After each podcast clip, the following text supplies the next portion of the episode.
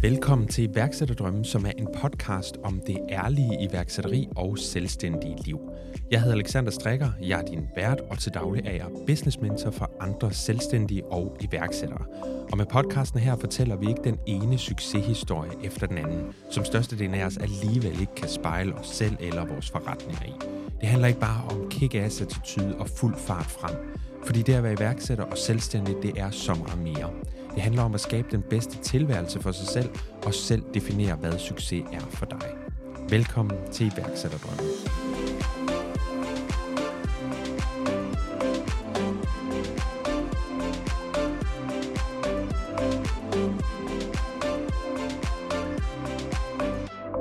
I det her afsnit er jeg på besøg hos dygtige Rikke Hertz, som er nok vores største spirituelle erhvervsvejleder, vi har herhjemme. Hun rådgiver store topchefer, direktører og selvstændige i, hvordan de kan udleve deres fulde potentiale og integrere spiritualitet mere på deres vej mod succes. Udover det så har Rikke medvirket i tv-programmer, og hun holder foredrag og har skrevet flere bøger om emnet spiritualitet. Hej Rikke. Hej Alexander. Velkommen. Ja tak. Tak fordi jeg måtte komme her i dit smukke, smukke hjem. Det er dejligt du ville. I det her afsnit, der skal vi forsøge at forbinde det spirituelle lidt med iværksætteri og det her med at drive virksomhed. Mm. Og ligesom få det ned på et niveau, hvor vi alle, inklusiv jeg selv også, kan forstå hvad og hvordan vi måske mere aktivt kan bruge det i vores virksomheder rundt omkring. Mm. Og vi skal blandt andet snakke om, hvad spiritualitet kan give os selvstændige, som tal og forretningsstrategier og sådan nogle ting måske ikke helt kan give på samme måde. Yeah.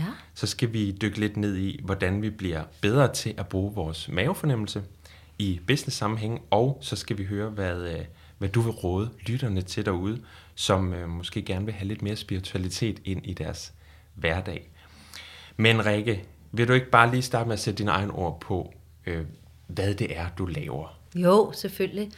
Jeg arbejder som spirituel erhvervsrådgiver, og det kan jeg godt forstås, det der er brug for lige at blive uddybet, hvad det betyder, fordi det er jo en helt selvopfundet titel, ikke? Men jeg har den mission og vision om, at jeg gerne vil bringe det spirituelle ind i erhvervslivet, og gøre det anerkendt og anvendt og respekteret, som et middel til at nå virksomhedens resultater, men også dine individuelle mål. Og med den vision som ledestjerne, så er missionen så, at det gerne skulle hjælpe os til at skabe større tilfredshed, jobtilfredshed, glæde og lykke. Mm. Når jeg så har sat den ledestjerne, så bliver det så, kan du sige, brudt ned i forhold til at lære folk, jamen hvordan er det så, at du kan lede dig selv med spirituelle løsninger, med en bevidsthed, som er skærpet i forhold til, hvad er det egentlig for et etisk kompas, hvad er det for en måde, jeg leder mig selv og min virksomhed på.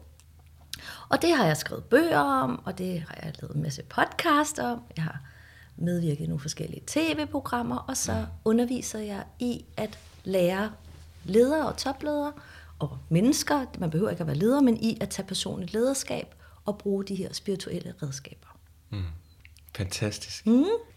Kan du ikke prøve lige bare kort at tage os med tilbage til der, hvor det hele startede, og hvorfor lige denne her mission med at få det spirituelle ind i erhvervslivet? Jo, det startede faktisk med, at jeg arbejdede som managementkonsulent, og når man er managementkonsulent, så betyder det jo, at vi hjælper virksomheder. Jeg havde sådan en speciale i forhold til rekruttering og headhunting, i forhold til at sætte de rigtige teams og de rigtige hold og positioner. Og i den sammenhæng, så skulle jeg jo hele tiden meget hurtigt fornemme og sanse andre menneskers potentialer, men også hvad der måske stod i vejen for, at de kunne folde deres potentialer ud, eller om matchet, om det rigtige identitetsmatch var til stede i forhold til individet og virksomheden. Mm. Og det gjorde jeg bare derudad i rigtig mange år, og jeg havde sådan set aldrig tænkt over, at jeg ligesom brugte en anden fornemmelse, en anden sans, indtil jeg kom ud i en meget stor livskrise med en masse udfordringer med min mand, og med mine forældre, der var meget alvorligt syge, alle sammen var syge, også min mand, min søn, og altså så der var bare massivt pres på altså nogle af de her ting, som er uden for din kontrol, eller uden for min kontrol, og uden for de andres kontrol. Og der søgte jeg nogle alternative veje. Jeg opsøgte forskellige medier for at spørge dem om, er der noget håb? Er der her nogle ting, jeg kan gøre? Er der noget, jeg kan særligt være bevidst og opmærksom på, for at ligesom både at hjælpe min kæreste igennem den her store livskrise, men også min egen livskrise, som det jo er, når ens allernærmeste er virkelig, virkelig udfordret og syge. Og der kommer jeg hen til et medie, og det første, hun siger, det er, jamen hvorfor kommer du her? Du er jo selv medie og klaverjant. Mm. Og jeg var sådan, nej, men det har jeg slet ikke, og det kunne jeg slet ikke rumme, vel, for det var slet ikke det, jeg havde behov for. Men hun forklarer mig så, hvad det er for nogle evner, jeg har, hvordan det er, jeg bruger dem i mit arbejdsliv, og for hver eneste sætning nærmest, så faldt ting bare i hak, hvorfor jeg havde let ved at fornemme andre mennesker, hvorfor jeg kunne forudse nogle ting, hvorfor jeg havde en ekstra, måske sjette sans, indfølingsevne og en ekstrem empati. Og jeg forstod ligesom nu mig selv i den sammenhæng, at jeg altså trak på den her usynlige ressource. Og den kickstart, kan du sige, gjorde jo så, at det var umuligt for mig at gå tilbage til ikke at have den bevidsthed, og ikke at bringe det mere aktivt og mere bevidste spil. Så jeg gik i gang med at tage mere sådan formelle uddannelser omkring det, sådan fulgte et meget intenst forløb med hende, det engelske medie her, som hedder Jackie Wright, og fik ligesom min værktøjskasse på plads, og så gik jeg rundt helt hemmelig med det. Mm. og når nogen spurgte mig, hvad har du lavet i weekenden? Jeg har været på noget psykologi, halløj, og sådan noget, fordi jeg var bare enormt skabsspirituel og bange for at faktisk at stå ved, at jeg også nu troede på reinkarnation og på guider og det her med egentlig at være en kanal for noget, som man ikke kan måle og veje, og som er bare en sjette sans, hvor du bliver koblet op med de her guider. Ja, for det, hvor langt er vi tilbage her på det tidspunkt? Ja, men jeg sad faktisk lige nu, grund til at lige sådan havde en lille pause, det var, at jeg sad lige og tænkte, at jeg er faktisk 17 år tilbage. Okay, ja. Og jeg er 17 år tilbage, fordi det var i den tid, hvor det virkelig bimlede bare med kaos i mit liv. Både min kæreste der, min mand der, og min søn, og begge mine forældre. Min mor var syg af kræft, min far var ekstremt syg af Parkinson, min kæreste, han fik en stressfremkaldt psykose, og min søn, han havde det virkelig, virkelig udfordret, og fik senere hjælp til altså at få afklaret, hvad der egentlig var udfordrende for ham. Og han var 10 år på det tidspunkt, og han bliver 27 år. Så 17 år. Ja. Ja, så kører jeg en lang periode den her skabsspirituelle stil, hvor jeg har klienter, der kommer hjemme på min sofa, og jeg siger til dem, du siger det ikke til nogen. Og samtidig så begyndte min telefon bare at kime, fordi det begyndte jo at sprede sig. Og folk var sådan, jamen, jeg har været henne hos hende der og holdt op. Og inden for en uge, alt hvad hun havde sagt, det var bare sådan, og jeg fik pludselig indsigter omkring mig selv, som gør, at jeg kan træffe nogle andre beslutninger og få min handlekraft tilbage, og bare derudad. Og den 3. august 2010, der vågner jeg op om natten og går ind i min stue, og der har jeg sådan en notesbog, og i den notesbog, der skriver jeg så sådan i halvtrancesøvn der, jeg vil gerne være den, der er med til at bringe det spirituelle ind i erhvervslivet, gør det anerkendt, anvendt og respekteret som et middel til at nå virksomhedens resultater og dine individuelle mål, og med en mission om at skabe større tilfredshed, jobtilfredshed, glæde og lykke. Og så lukker jeg den der bog, og så går jeg i seng igen, og næste morgen kigger jeg på den der bog og åbner den, og så er det ligesom om, der bare går sådan lyn ned igennem mig. Og jeg kunne ikke holde mig selv ud et sekund mere, for jeg kunne ikke undertrykke noget, jeg egentlig troede så meget på, og som jeg kunne se skabte så stor værdi, og så løbe rundt og være den der corporate management konsulent, og så have det andet som sådan en skygge ved siden af mig. Det måtte ud i lyset, og jeg måtte være helt autentisk og ærlig. Så faktisk så er det så præcist, at den dag kører jeg op og beder om at tale med min på det tidspunkt min direktør, og så fortæller jeg ham, at jeg vil fortælle dig en hemmelighed.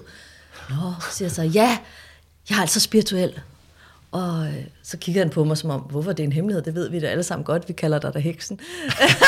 Så var sådan, okay, ja, måske lidt ligesom hvis man har løbet rundt og været inde i skabet, og om det nu er om det er en seksualitet, eller hvad det nu er, og så tror man, ingen ved det, ja. Og så ved alle det, ikke? Ja. Så det blev så startskud til, at jeg ligesom inden for kort tid skulle starte mit eget, fordi det var ikke rigtig kompatibelt med den virksomhed der. Nej. Så jeg starter min egen virksomhed. Det gik lidt hurtigere, end jeg selv lige havde set, trods jeg var klaverant. Fordi jeg stod pludselig der og skulle etablere en ny virksomhed. Starte op fra bunden med konkurrenceklausuler og alt, hvad der nu ligger i det. Og jeg havde heller ikke rigtig nogen sådan... midler. Jeg havde ikke gået og sparet sammen til, at nu skulle jeg være selvstændig. Så egentlig stod jeg lidt med flætningerne i postkassen, fordi den der exit gik ikke så nemt ud af det andet. Jeg var godt nok partner og seniorpartner og sådan noget. Men jeg ved bare, at jeg skal det. Ja. Det er sådan en dyb kraft inde i mig, som jeg ved, at det er det her, jeg er her for, det er det her, jeg skal. Og jeg hæver min pension, og bruger de få midler, jeg ligesom fik ud af det, til at åbne mit eget kontor inde på Gamle Kongevej, og indrette det, og så gå i gang med at fortælle, at nu er jeg altså spirituel vejleder. Og det var både skræmmende, og mange bagefter har sagt, ej Rikke, hvor er du bare modig, men jeg følte mig faktisk mere naiv end modig. Ja. Ja. Okay. Så det er faktisk den 11.11.2010, og ja, nu sidder vi her snart 13 år efter. Ja. Mm. Og man må sige, det er lykkedes for dig. Ja, tak! Der er jo stadigvæk et stykke, ser jeg, at gå endnu, men jeg føler faktisk, at i de 12,5 år, om du vil, at der har vi kommet utrolig langt med at få det spirituelle meget mere anerkendt, anvendt og respekteret. I hvert fald kan jeg jo se på min egen venteliste, at det må altså være respekteret og anerkendt og anvendt, fordi ellers ville jeg jo ikke have så mange, der søger mig. Mm-hmm. Nej, og det var også det, jeg tænkte lige før, fordi at for 17 år siden, så kan det jo også godt være, at du måske havde det lidt svært ved at fortælle det, fordi der ikke rigtig var så mange, der kendte til det. Ja, fuldstændig. Altså for 17 år siden, der var det mere identificeret som, nu siger jeg sådan, krystalkugle, nogen med sådan store gevanter og måske sådan lidt alternative urtede på en måde, som ikke rigtig resonerede med erhvervslivet. Ikke? Mm. Og det her med at kombinere to, måske i virkeligheden modsætninger. For nogen virkede det som om, at det var et paradoks, at man kan da ikke bruge spiritualitet i erhvervslivet, fordi erhvervslivet er jo hardcore facts og data og du ved, vigtige beslutninger og valuta og transaktioner og sådan noget. Så kan man jo ikke sidde der og bare fornemme.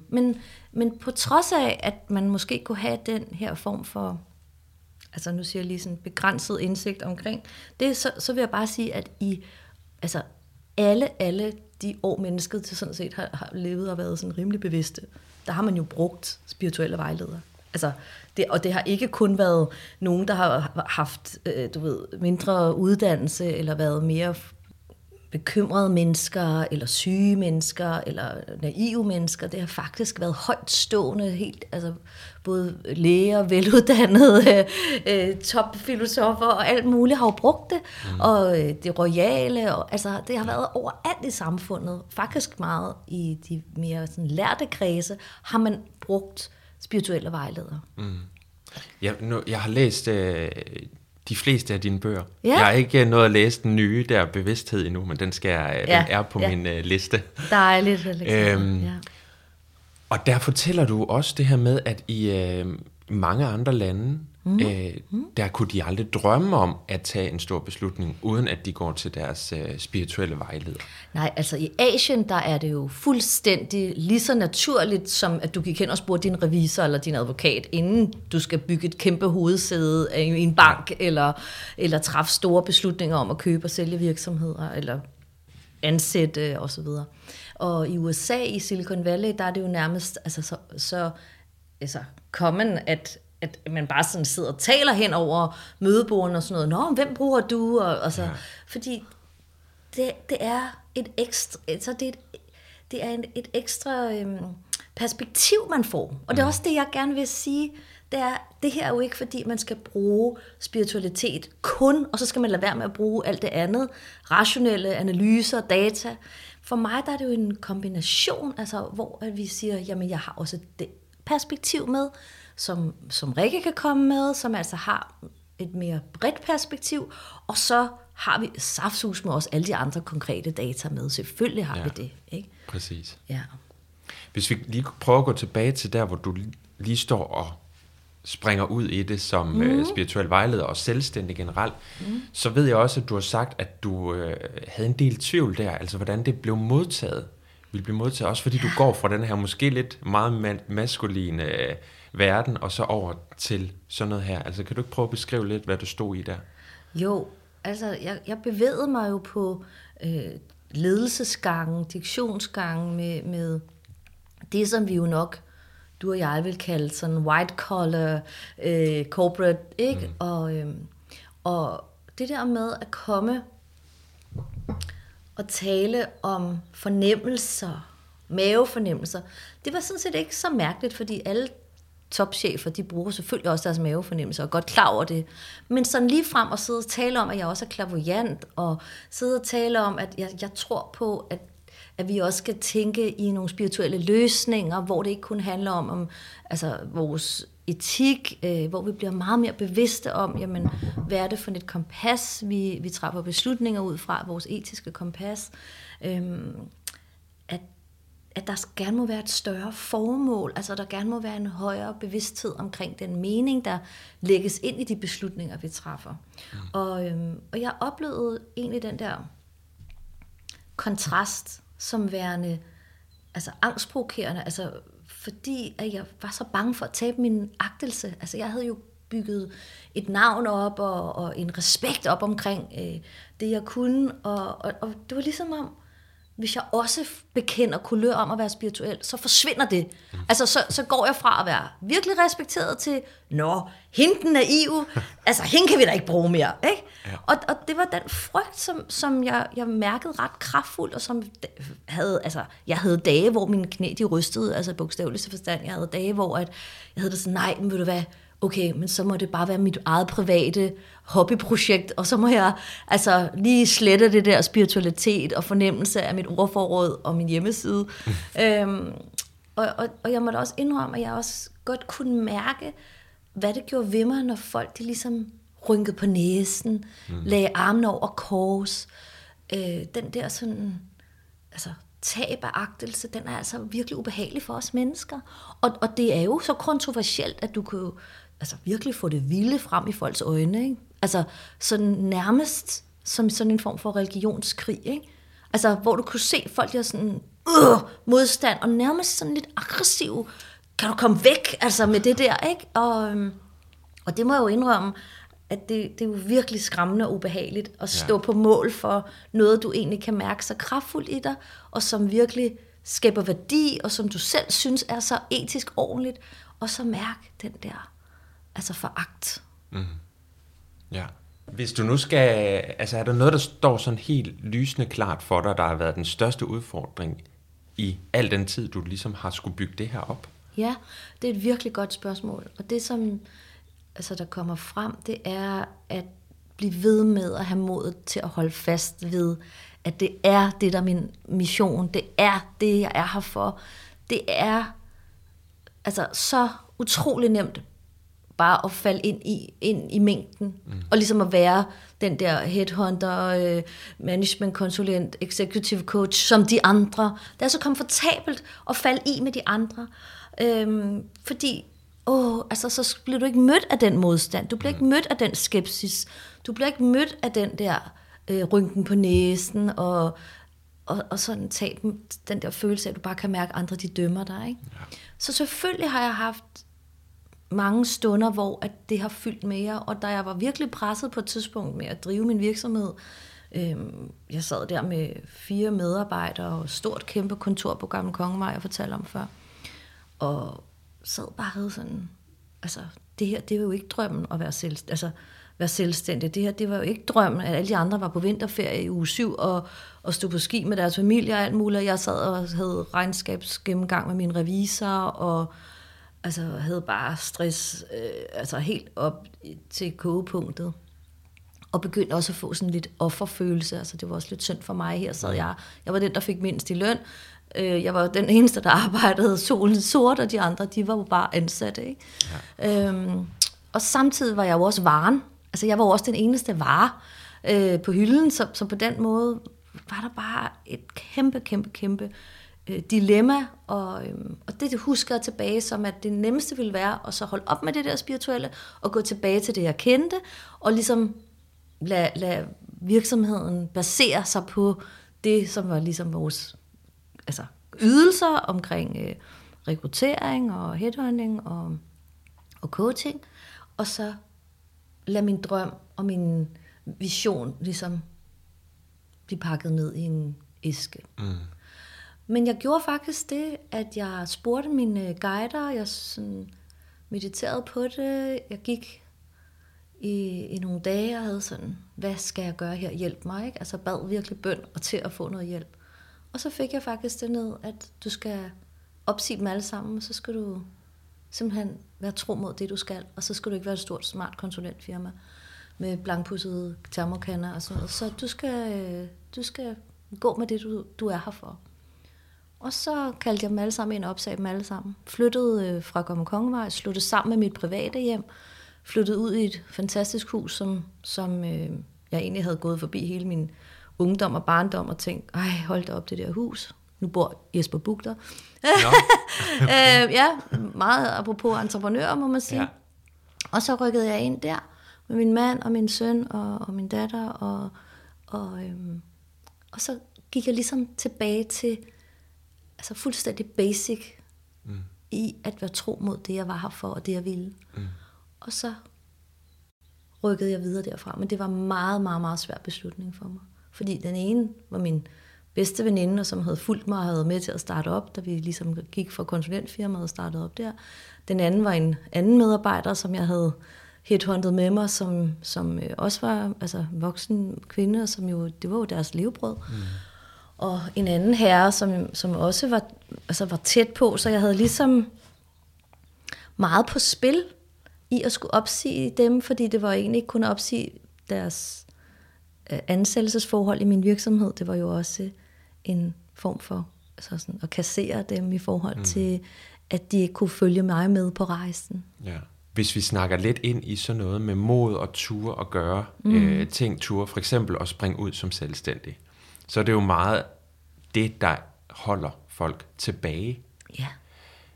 Det kan jeg jo godt forstå. Ja, jamen det kan jeg også sagtens forstå. Altså man skal lige over den der, man skal lige ture og tage det ene skridt ud over kanten, ikke? Men Rikke, hvad vil du sige? Har du et bud på, hvordan man vil kunne bruge spiritualitet sådan lidt til at bryde den der skal, og ligesom neddæmpe den her tvivl lidt måske? Mm. Ja, egentlig synes jeg jo faktisk, at min egen beretning her om, hvad jeg gjorde.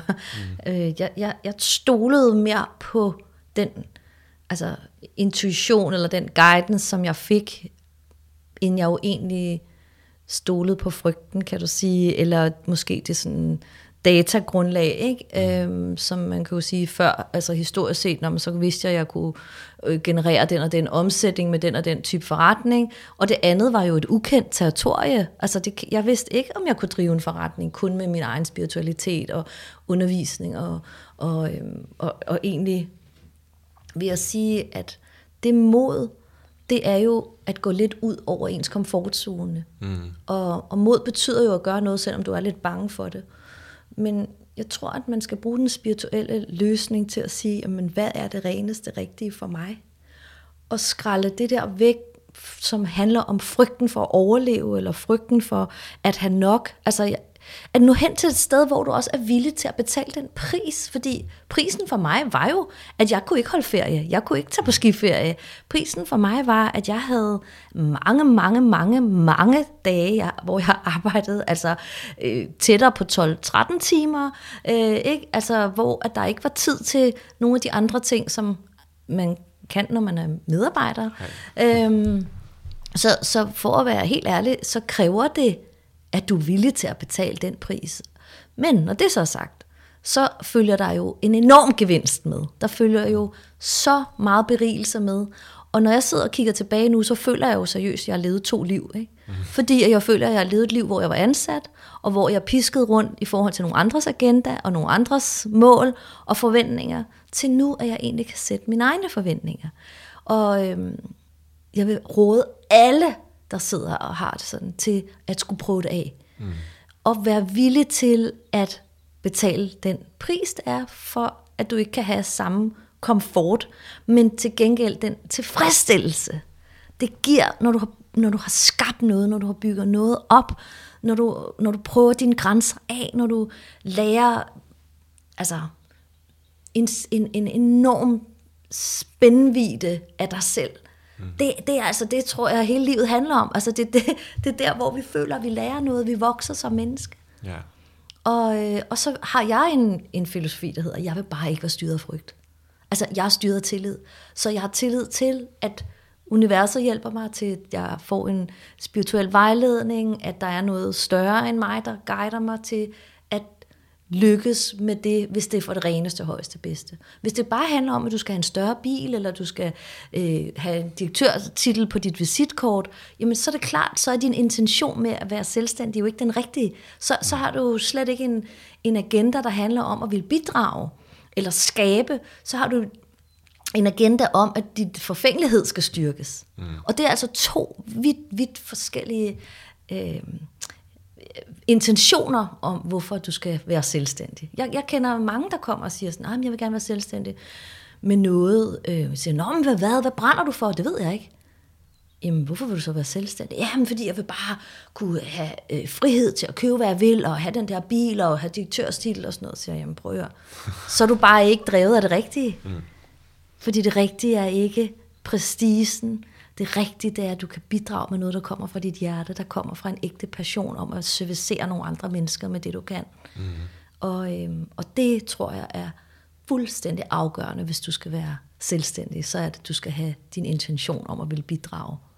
Den skal du have autentisk og ægte. Og ikke det outcome, som... altså, så det du bidrager med, er bare et middel til at nå det andet mål, der er, at du vil gerne opnå at være direktør og have det der... Mm. økonomiske frihed, eller hvad det nu er, folk de leder efter, ikke? Det er sjovt, du siger det, Rikke, fordi at lige siden jeg var helt lille, vidste jeg, at jeg ville være selvstændig, jeg vidste, at jeg ville være iværksætter, men jeg stod jo med den der, jeg ved ikke med hvad. Og så var det jo, så begyndte jeg at jagte lidt nogle idéer. Mm-hmm. Så begynder man måske at se nogle huller i markedet rundt omkring, og sådan nogle ting, og så starter man noget op ud fra det. Ja. Men man glemmer lige at mærke efter, om det er måske også det, man gerne vil arbejde med selv, eller om det er nogle kunder, man gerne vil have og arbejde med, eller om konceptet nu er noget for en, ikke? Jo, altså om det purpose, du gør det for, er det rigtige. Præcis. Eller om det bare bliver et middel til at nå et andet mål. Ja, hvor for mig, jeg tror, at for det kan være bæredygtigt i så mange år, som det har været for mig, altså ved du hvad, jeg laver nøjagtigt det samme. Mm. Jeg laver præcis det samme, som jeg gjorde for 13 år siden. Jeg har samme uddannelse, jeg har samme, altså nogle af klienterne, gud hjælp mig også de samme, men jeg har præcis det samme, og jeg har tænkt tit over årsagen til, at jeg kan det er, at det er slet ikke målet med noget bestemt. Det er faktisk vejen. Altså det er det, jeg gør hver dag, som er mit mål. Det er hver eneste dag at være til service for nogle andre. Så derfor bliver det aldrig nogensinde kedeligt, eller hvor jeg tænker sådan, oh my god, nu gider jeg ikke mere. Tværtimod, så er det mine daglige arbejdsopgaver, om du vil. Altså at være tilgængelig, være til rådighed, bidrage. Det er det, der gør, at jeg vil være selvstændig. Mm. Men det er faktisk ikke alt afkommet af det. Mm. Det er så dejligt, at jeg kan være sådan her fantastisk sted. Det er dejligt, at jeg kan sidde og kigge ind i en fuld kalender i mange år i fremtiden. Det er dejligt, at jeg kan mærke, at jeg går rundt ude omkring i samfundet, og folk kommer hen og siger, ej, jeg bare sige tak til dig, Rikke, din bog har beriget mig eller reddet mig i en mørk tid, eller jeg har hørt alle dine podcasts, hvor er det dejligt at høre din stemme i virkeligheden, eller folk, der kommer til mine foredrag, kommer hen og siger, hvis du vidste, hvad det har gjort af forskel, at du har lavet meditationer, der er gratis på din hjemmeside, eller altså, jeg kender en, der har gået på din uddannelse, det er bare fået hende til at skifte farve, og fuldstændig mindset. Altså, så bliver jeg så lykkelig, altså, fordi så føler jeg virkelig, at det min virksomhed, den bidrager med, det gør reelt en forskel, og der er en højere formål med det, og der er en værdi i det, men det er ikke sådan, at jeg er selvstændig med et koncept, som kun handler om, okay, jamen, hvor mange følgere kan jeg få, eller hvor mange penge kan jeg få, eller, altså, det gør det ikke. Nej. Det er et fedt asset, og selvfølgelig vil jeg også have noget for det, jeg gør, fordi jeg ved, at jeg gør en kæmpe forskel, og jeg vil også kunne, altså, have et team omkring mig, som også har det godt, og hvor vi ligesom totalt er et team, som alle sammen løfter. Mm. Og det kan man altså ikke gøre, hvis alle er i nød. Mm. Altså, så derfor vil jeg selvfølgelig have det niveau, men jeg ved, at jeg er drevet af det rigtige, ellers ville jeg ikke kunne gøre det. Og jeg kan simpelthen, altså, hvis du spørger min familie, så kan jeg se, at det er min virkelige vision, fordi det fylder så meget i vores liv, at det... Mm. Altså det der med, som du også selv siger, purpose. Hvad er ens purpose, ikke? Mm. At det interne skal altså også lige hænge sammen med det eksterne, altså det, man laver. Jo, men jeg vil også lige sige, at det er jo ikke sådan, at jeg dømmer, at folk de har en webshop, hvor at de køber nogle varer og sælger dem, eller de har en virksomhed, hvor de sælger nogle debedutter til nogle andre debedutter, fordi det ser jeg jo også er nødvendigt i forhold til vores, altså, hele vores samfund og den infrastruktur og alt det, der skal til, for at vi kan have et samfund kørende. Men så skal man så stadigvæk også bare gå ind i det med en anden intention, der handler om, at så vil man gerne servicere nogle andre, sådan så at vi til sidst kan få varme i vores radiator, fordi du leverer en dims til nogle andre dimser, som til sidst kan blive til en radiator. Altså, eller hvad det nu er. Så det behøver ikke alt sammen at være sådan noget med, nå, men du skal alle kunne hjælpe andre, hvor de sidder over for en. Men bare ikke, at man er drevet af kun pengene, eller prestigen, eller magten. Altså, fordi det tror jeg ikke er bæredygtigt. For hverken dig selv og din egen lykke og trivsel, men bestemt heller ikke for vores samfund.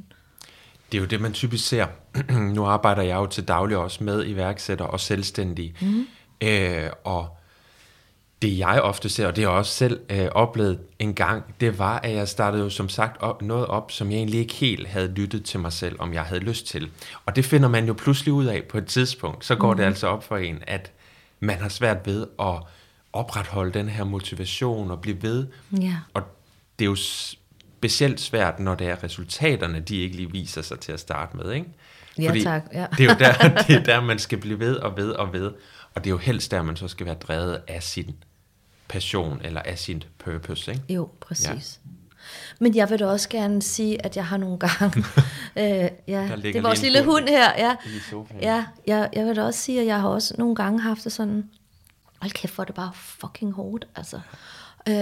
Og hvor har jeg altså lyst til egentlig bare at gå tilbage til, hvor jeg ikke selv skulle sidde og lave regnskab, og sidde og styre likviditet, og lave indberetninger med dit og dut og dat, og så kommer der et eller andet APV, nå, okay, vores skrivebord, de kan ikke hæves, shit, ikke? Så får man alt sådan noget der, som jo følger med, når man er selvstændig, ja. Ikke? Eller banken, der ringer, og sådan, hvad hedder det, vi skal lige sørge for, at, hvordan ser det ud med din likviditet, og altså den der følelse af, at du knokler, men det skal du blive ved med, fordi du når ikke hen til et sted, hvor der altså er sådan ro på, og du bare kan tillade dig at holde 2 måneders fri, og det hele kører bare sig selv. Altså sådan er det i hvert fald med min butik, fordi at jeg jo selv er varen, kan du sige, ikke? Så på den måde trader jeg jo min egen tid, for, ikke også for midler, men jeg føler bare, at der er sådan, altså der er sådan en energi i forhold til at gøre noget for at bidrage til et bedre samfund, til nogle medarbejdere, til vores natur eller vores infrastruktur. Eller, altså, der er ligesom et purpose der, som man lige meget næsten, hvad man laver, kan fokusere på og sige, jamen jeg bidrager til det. Altså jeg skaber arbejdspladser, jeg betaler skat, jeg betaler moms, jeg sørger for, at julen kører rundt i vores samfund. Altså, det kan jo også være et purpose. Ja.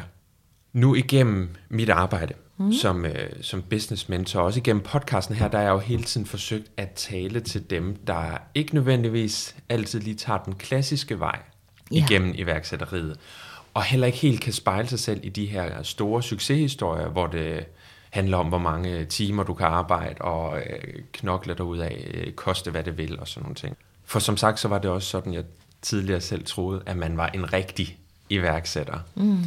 Men det, jeg gerne vil spørge dig om, Rikke, det er, hvorfor tror du, at der er så mange, der ikke kan spejle sig selv i de her klassiske iværksætterhistorier? Jeg tror altså, at der mangler nogle mellemregninger. På den måde, at vi måske udefra ser en Jesper Bugter, eller nogle af de der, som jo har ikke fordi jeg har kæmpe respekt for Jesper, men nogle af, altså Jan Lermand, eller nogle af dem, vi ser i Løvens Hule, eller nogle af dem, vi ser sådan, som har startet op, og så ser man dem først, når de exiter. Altså, nu har vi jo været i en historisk tid, hvor der aldrig nogensinde så mange virksomheder, der er blevet handlet. Og så ser man så de her mennesker har gået fra at starte en eller anden virksomhed op, og så blive altså, pludselig på listen over nogle af de rigeste mennesker i Danmark. Det er jo klart, det virker jo sådan, som sådan et eventyr, ikke? Og udefra, så tænker man sådan, wow mand, altså, det er ikke gamle penge, det er ikke nogen, du har arvet, det er ikke store gamle virksomheder som Mærsk eller Lego eller de der. Pludselig så er der altså nogen, der har fået en idé og knoklet med noget, og så pludselig værdiansættes den her virksomhed altså til mange, mange cifrede millionbeløb, ikke? Og det er jo klart, når man så ser det udefra, så er man sådan, wow mand, altså så blev man bare med et knipseslag økonomisk uafhængig. Men når man så går rundt og har en idé, som så måske er på sådan et spireplan, altså man har måske virkelig kun frøet i hånden, men man har ikke engang puttet det ned i jorden, eller vandet det, eller gødet det endnu. Og det, man har måske heller ikke en idé, der egentlig kan skaleres på den der måde. Altså for eksempel, hvis man har det sådan, at man så trader sine egne timer, jamen så har man jo naturligt en begrænsning, for at det kan komme derhen. Og så tror jeg bare, at vi har brug for at nuancere det der iværksætterhistorie på en anden måde, hvor det hele ikke handler om målet igen, om at nu skal jeg bare exite til en kapitalfond, så jeg kan blive økonomisk uafhængig.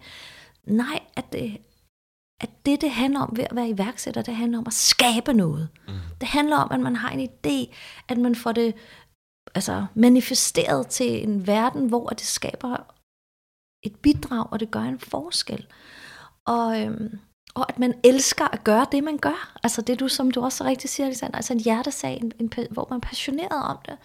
Altså jeg håber, at de fleste vil spejle sig mere i, at det er din hverdag og din glæde, der skal være det, der er benzin til din iværksætterhistorie, og ikke et mål derude i fremtiden om, at nu skal du altså bare vækste det, for der er nogen, der skal købe det.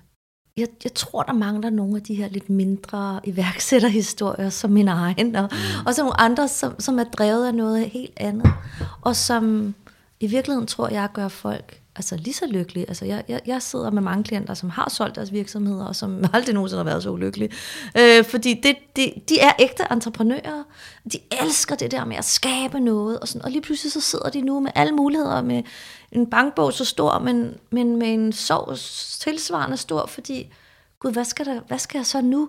Og med en forventning om, når nu har du gjort det en gang, så kan du ikke lave noget, der bare er lidt hyggeprojekt, hvor du kunne lige gå i nul på dit årsregnskab, vel? Altså, fordi, hold da kæft, så er du en fiasko, fordi hvis du ikke laver den der kæmpe, du ved, altså stejle kurve, jamen, så er det jo bare hobbyprojekt. Altså, så er de jo nærmest pludselig fanget i i at det, der drev dem før i tiden, det er lige pludselig ikke nok. Det synes jeg nærmest er mere synd. Ja. Og det er jo en altså, virkelig god vinkel også, det her med at være drevet af vejen, som du siger, Rikke. Vejen i stedet for målet. Fordi man hører også tit om dem, der så, når de så når i mål, så står de der. Ja. Var det det? altså nærmest bliver sådan helt skuffet over, at... Tomme, sorg. Jeg troede, det ville føles meget vildere. Jamen, hvis du vidste, hvor mange der sidder og har sorg over, de nu har altså bygget det der op, og så har de solgt deres virksomhed, og alle deres skønne medarbejdere, som jo var hele deres liv. Altså, der var deres venner, der var deres, du ved, community. Og det har de solgt. Og så ser de den her virksomhed, der overtager dem, nærmest pille det fra hinanden. Ja. Det er en kæmpe sorg. Altså, der er mange, der går rundt og sådan, jeg ved heller ikke, hvad jeg skal gøre mig selv nu, og hvad skal jeg egentlig bidrage med, og hvad skal det næste være, og det er faktisk slet ikke så rosenrødt, som man måske udefra kunne gå rundt og tænke, at det er. Nej. Men når det så er sagt, så synes jeg jo, at man altså skal tænke i, at gå ud og gøre noget, som du virkelig altså, synes er fedt, noget, som der gør dig glad, altså... Hvis du går ud med den approach og være gavmild, så det er altså den højeste spirituelle dyd i det er gavmildhed, går ud med noget, der er fyldt med kærlighed, det er den højeste spirituelle energi. Altså, og så start ud med at fokusere på, hvad kan jeg servicere med, hvad kan jeg bidrage med. Ja. Og så selvfølgelig skal vi have vores prissætning på plads, så vi også har en værdighed, så det ikke bliver sådan, at vi trader vores tid for ingenting, fordi det kan jo ingen få noget ud af. Så vi også har et opfyldt kar selv, for at kunne give fra et fyldt kar til andre. Mm. Men det der med at gå rundt og have et mål, der hedder, at nu skal jeg bare være økonomisk uafhængig, og nu skal jeg bare exit, og det er det eneste, jeg drives af, så tror jeg bare på, at din vej den bliver hæslig og lidelsesfuld, men du kommer også til at være et dumt svin undervejs, altså på vejen derhen. Fordi hvis du har det som din ledestjerne, så vil alle de mennesker, du har med ombord, altid bare være et middel for dig til at nå et mål. Mm. Og der er ingen nogen mennesker, der gider være et middel. Alle mennesker vil være en vigtig set person, en, der bliver anerkendt, en, der føles, at de lykkes, og ikke bare, okay, videre, næste, fordi vi skal bare nå derhen. Og det tror jeg kommer til at være vores måde at drive virksomheder på i fremtiden. At det gider unge slet ikke. Den næste generation, de gider sgu ikke bare være et middel til, at nogle andre, de skal exitte deres butik. Nej. Det tror jeg simpelthen ikke. Og jeg siger ikke, at alle entreprenører, de overhovedet er sådan, men jeg tror, nej. At det kan være... en fælde, man kan ryge i, hvis man ikke er bevidst. Mm. Og jeg tror, at den her bevidsthed om, jamen, hvad er det egentlig, jeg gør det her for, er bare så afgørende. Og skal jeg bare sælge mig til en succes, eller skal jeg spare mig til en succes, eller kan jeg være en succes ved hver dag og gøre en forskel for nogle mennesker med noget af det, jeg bidrager med. Altså, så succesen bliver meget mere defineret bevidst for dig, at det faktisk er en succes, når du selv er glad for at gøre det, du gør. Mm. Jeg tror jo på, at så kommer omsætningen. Jeg tror på, at din bundlinje og toplinje, den øges, når der kommer den her rene bevidsthed ind i det, og med en ren intention. Jeg tror simpelthen på, at man energetisk kan mærke det, hvis folk de bare har det sådan, prøv at høre, du er bare et middel for mig til at nå det næste. Mm. Det er vi alt for intelligente væsener til ikke at kunne mærke. Fantastisk. Nu nævner du selv lige bevidsthed. Mhm. Og det jeg i hvert fald ser mere og mere, og det jeg også selv er blevet mere bevidst om, aktivt at bruge i min virksomhed, det er sådan noget som mavefornemmelse. Ja, fedt! Ja, og vi kender jo alle sammen følelsen. Ja. Vi er måske bare ikke helt så vant til at lytte så meget til den. Det tror jeg, du har helt ret i. Ja. Jeg har i hvert fald en klar erfaring med det, for jeg underviser jo i det hver dag, til hvordan kan vi blive mere sikre på at lytte til den her intuition, ikke? Mm. Som jo er en kombination af din mavefornemmelse og erfaring. Så det, at vi mennesker, vi har den sans, altså vi har simpelthen en sans, som er tilsvarende vores lugtesans, smagesans, høresans, følesans, så har vi altså også den her intuitionssans, mavefornemmelsesans, sjættesans, om hvad vi nu kan kalde den. Og den kan vi altså træne op, og den kan vi blive mere bevidste om at bringe i anvendelse. Og når vi gør det, jamen, så vil vi også opleve, at vi måske slet ikke tvivler så meget på den. Fordi det er ikke sådan, at der er nogen, der har den, og nogen, der ikke har den. Nå, du var nok godt nok heldig, Alexander, og jeg var godt nok uheldig. Nej, alle mennesker som race har den. Vi har bare ikke trænet i at lytte til den. Vi har ikke trænet i at stole på den. Og de fleste kommer til mig, når de går på min uddannelse, så siger de, jamen Rikke, jeg har en mavefornemmelse, men nogle gange virker den, og nogle gange virker den ikke. Så siger jeg så, den virker altid. Udfordringen er bare, at du mistolker.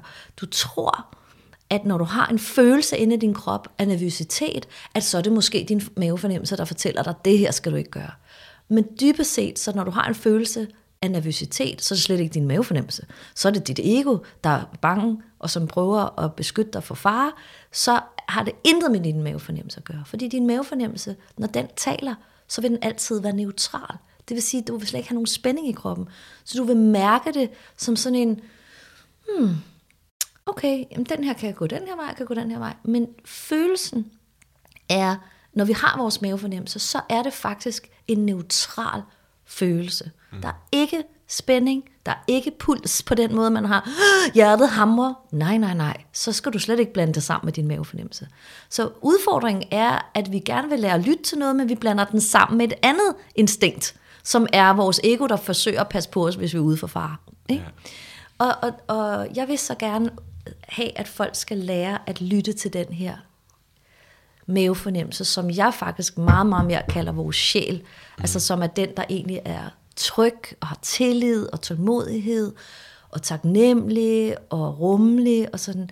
Den vil faktisk guide dig, og det er den, jeg jo har skrevet bøger om. Lad din sjæl lede dig til succes. Lyt nu til den her sjælelige energi, der jo er dit liv inde i dig, og lad den vise dig en vej, som måske ikke altid rationelt, er det fornuftigt, og hvad vil min bankrådgiver sige til det, og kan man regne det her ud i et Excel-ark?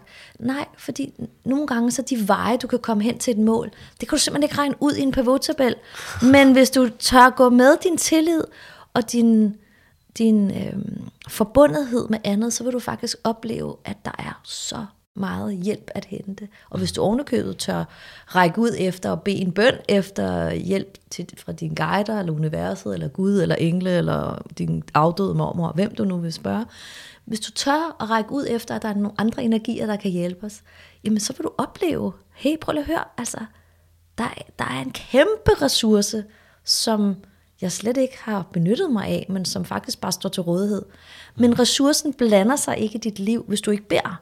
Fordi den vil ikke forstyrre, men hvis du beder om hjælp, så kan du faktisk få den her hjælp. Og jeg driver hele min virksomhed med det. Jeg driver min virksomhed med taknemmelighed, og gavmildhed, og kærlighed, og bøn om hjælp. Mm. Og jeg er super, super ambitiøs i forhold til, at jeg rigtig, rigtig gerne vil komme ud til flere, og jeg vil gerne sprede de her redskaber ud til mange flere. Og hver eneste gang, jeg ligesom skal ud med noget, om det er foredrag eller bøger, eller, så beder jeg om det her kan komme bredt ud, sådan, så der er flere, der kan få glæde og gavn af det. Så kan det godt være, at jeg så også kan se på min MobilePay eller bankkonto, eller hvor der nu pengene kommer ind, at nå, hold da op, hvor der er mange, der købte de bøger, eller hold da op, hvor der er mange til det foredrag. Ikke? Mm. Men jeg går til det med en bøn om, at så mange skal få glæde og inspiration, og ikke sælge billetter. Så giver det mening? 100%, ja, helt sikkert. Som du lige hurtigt nævnte før, det der med, du jagter ikke alle de her tal, for eksempel. Hvor mange der det er virkelig, virkelig. Nu fortæller jeg dig lige noget, som måske nogen vil synes, og sådan, nej, helt andet ikke. Men altså, jeg går simpelthen ikke op i det med de tal. Mm.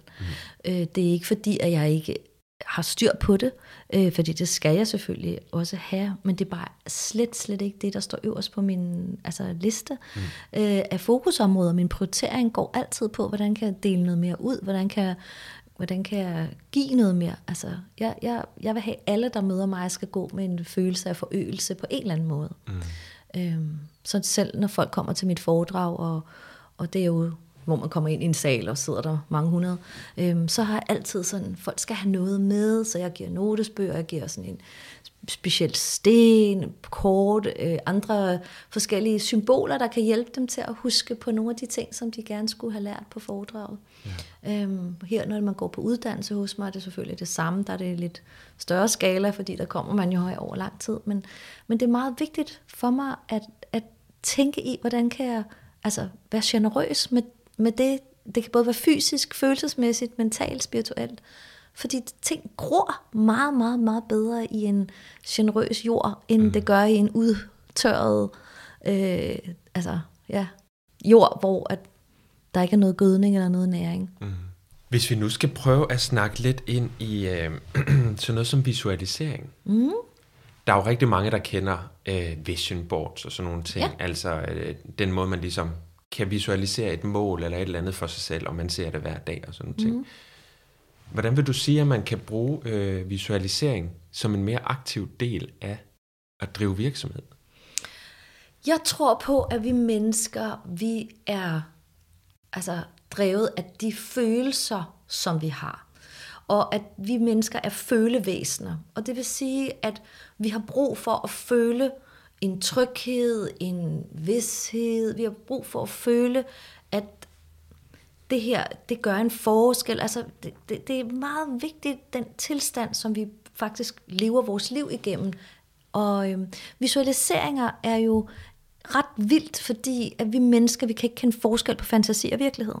Så vi kan lige så godt programmere vores følelser med noget, som vi kan respondere på, som er positivt. Mm. Så hvis vi nu gik rundt og fantaserede, bare nu det går galt, hvad nu hvis det går galt, hvad nu hvis, så er det jo stadigvæk ikke nuet, men det er jo en fantasi, det er så bare en frygtfantasi, som giver vores krop en følelsesmæssig tilstand af uro, utryghed, nervøsitet, bekymring, angst måske ovenkøbet.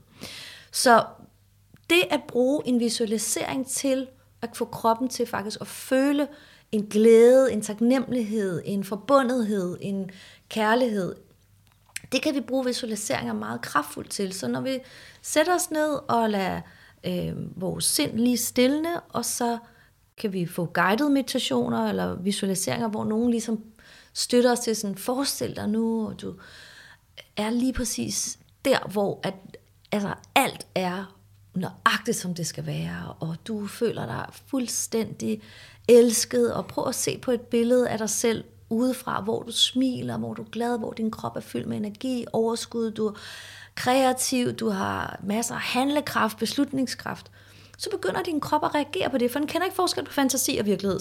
Så du kan sige, fantasien om, hvad nu hvis det går galt, og hvad nu hvis, den er jo lige så fantasiagtig som den her følelse af, at du er fuldstændig energisk, fyldt med energi, overskud, træffer alle beslutninger, du ved, det hele er bare i flow. Mm. Så kroppen kender ikke forskel på de to scenarier. Så du kan jo lige så godt bruge de positive visualiseringer til faktisk at kalibrere din krop til at have en tilstand af det, som du sender ind. Mm. Så du tager kontrol over, hvad det er for nogle input, du putter ind i din computer, så får du også et bedre udbytte, når du vender tilbage fra visualiseringen. Så vil du faktisk have det sådan, nå ja, okay, jamen, jeg er faktisk ikke så anspændt. Nå nej, men ved du hvad, jeg har faktisk mere energi. Ej, fedt, jeg har faktisk overskud til at være nærværende. Og den der intelligens, som vores krop den har, når vi giver den input, som er gode, jamen, det kan den sagtens vende sig til, og så kan den faktisk genbruge den her tilstand, når den ikke lige får de input. Mm. Fordi mennesket vil utrolig gerne være tilpasse, tilfredse, glade og lykkelige. Det er det, vi alle sammen fucking jagter. Mm. Ikke? Mm. Så vi vil gerne være det, men vi er ligesom skolet til, igennem vores opvækst, og måske igennem vores samfund, men også sådan vores race. Du skal lige være på vagt. Hvad nu hvis der kommer det der? Hvad nu hvis? Og jantelov og alt muligt.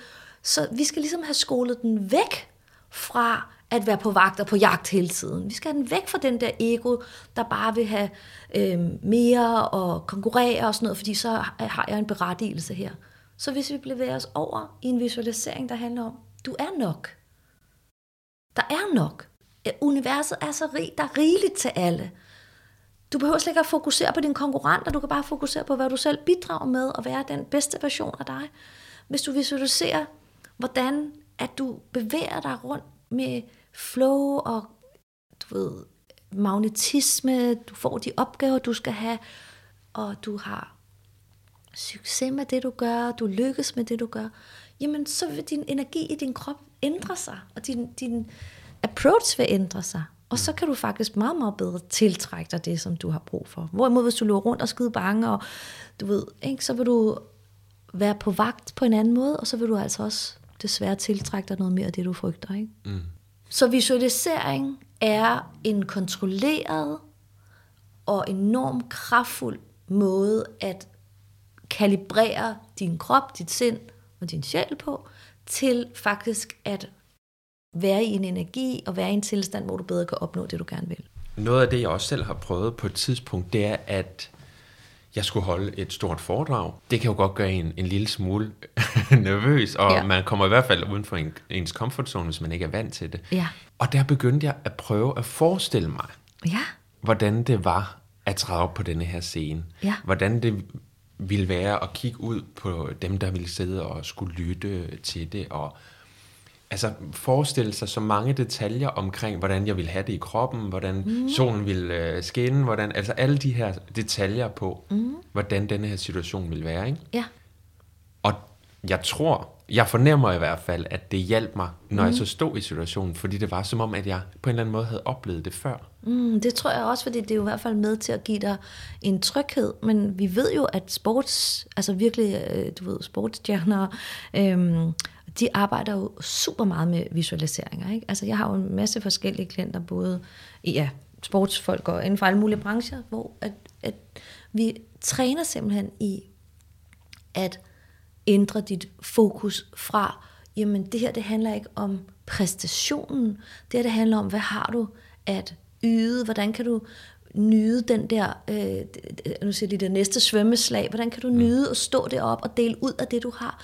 At vi ikke vil antænde prestige eller forfængelighed, men vi vil faktisk fokusere i en bevidst grad på, hvad det er, jeg har at bidrage med.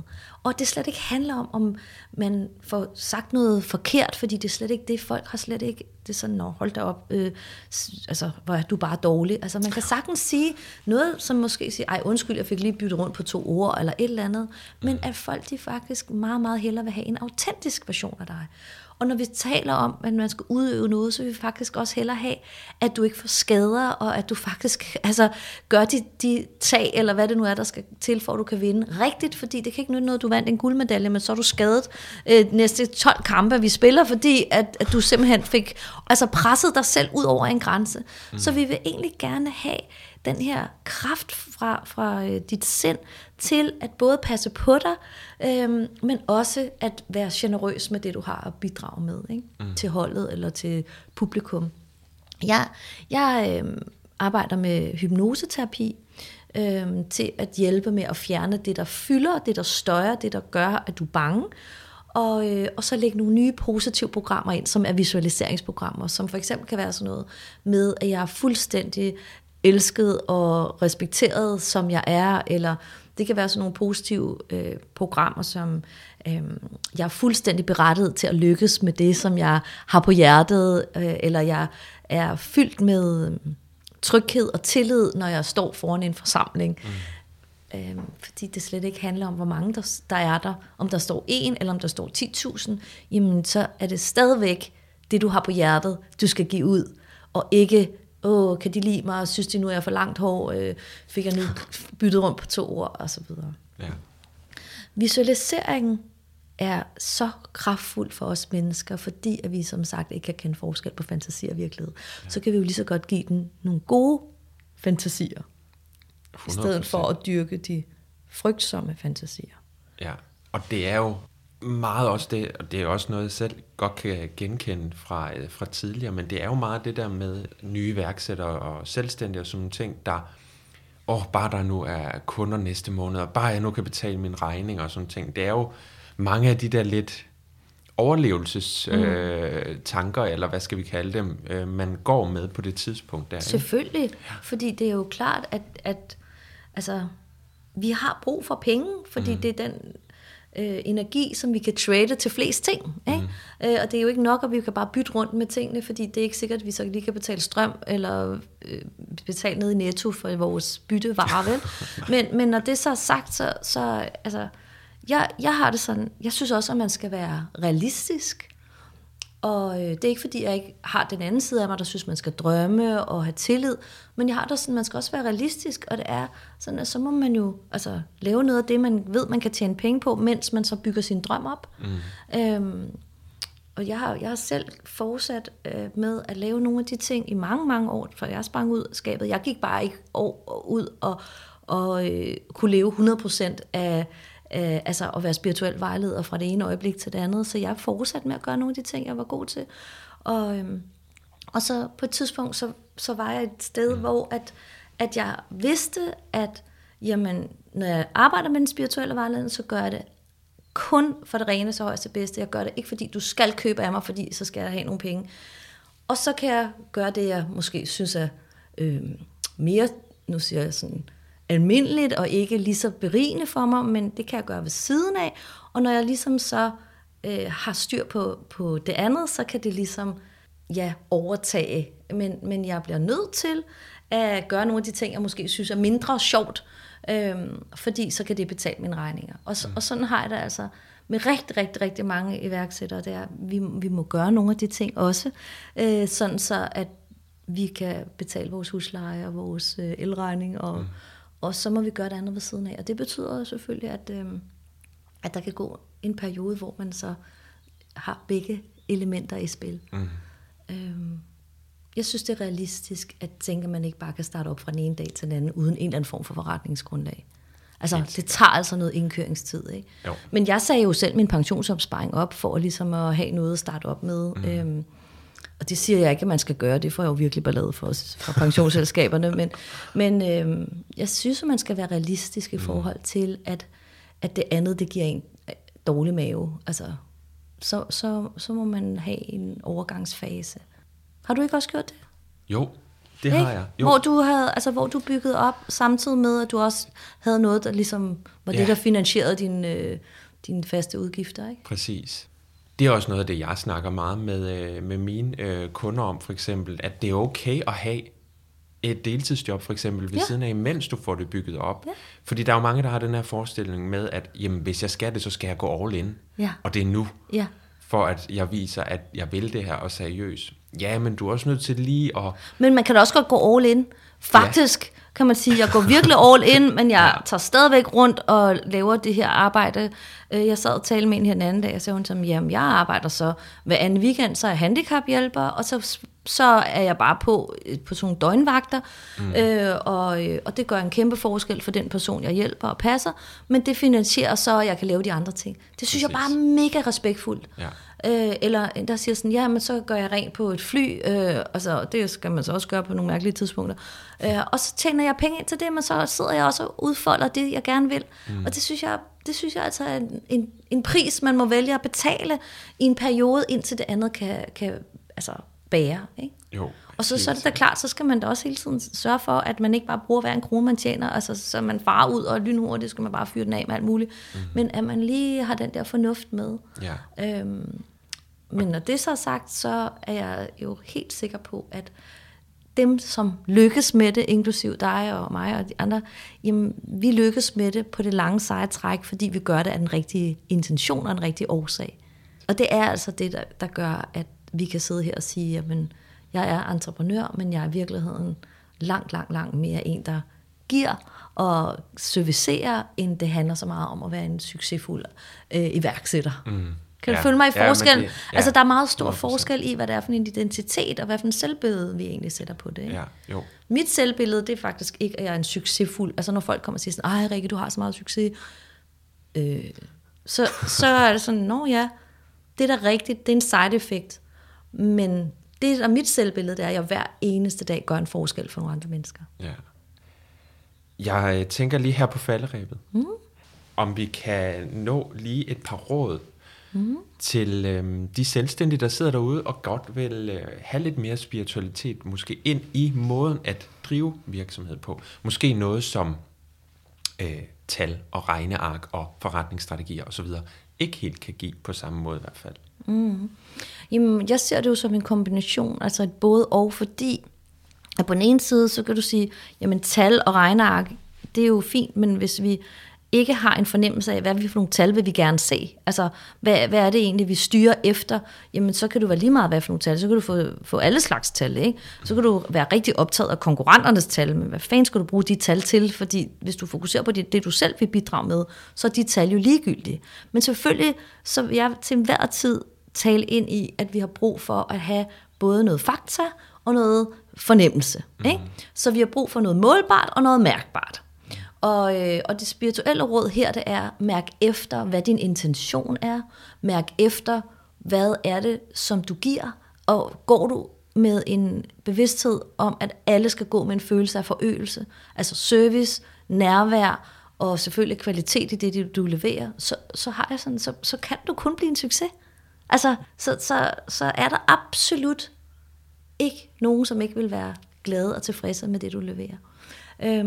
Og det sidste spirituelle råd, det er også, jamen, fyld dit eget kar op. Altså, vær opmærksom på, at du ikke bliver et offer, hverken for dig selv eller for andre, så du sidder sådan, ja, men nu var der også 10 andre, der fik de her 20 minutter gratis, og nu sidder du der, og nu skal du også have 20 minutter gratis. Nej, så lad være med at være et offer, så tag lederskab for dit eget liv. Vær bevidst om dine værdier, vær bevidst om, at det her, det er noget, jeg gør nu for et rent hjerte, jeg gør det af en rent, fra et rent kar, at jeg vil gerne give dig, men jeg vil ikke bagefter have, at nogen skal sidde og føle, når du udnyttede mig nok. Fordi så gør du faktisk andre til krænker, og du selv til et offer. Og det er ikke nogen særlig god spirituel løsning. Og så tænk på en anden spirituel løsning, og det er, hvordan kan du tænke win-win-win-win. Så hver ting, du gør, skal have 4-dobbelt win. Så det er ikke noget med win for mig, og så lose for dig. Det er ikke en spirituel løsning. Så det skal være win for dig, win for mig, win for virksomheden, win for samfundet, win for naturen, win for en community, altså, eller nogle andre, der har det svært. Prøv at tænk på altid at udvide din perception til, at det skal være 4-dobbelt win. Det er en spirituel løsning. Og så tænk på, om hvad for en del af dig, der leder dig. Om det er dit ego, der bare er, du ved, på vagt, på jagt, vil have magt, prestige, forfængelig, utålmodig, eller om det er din sjæl, der leder dig. Om det er din sjæl, som jo er tålmodig og gavmild og rummelig, accepterende og generøs. Og hvis du er opmærksom på, hvilken del af dig, der leder dig, så vil du være utrolig meget mere fri.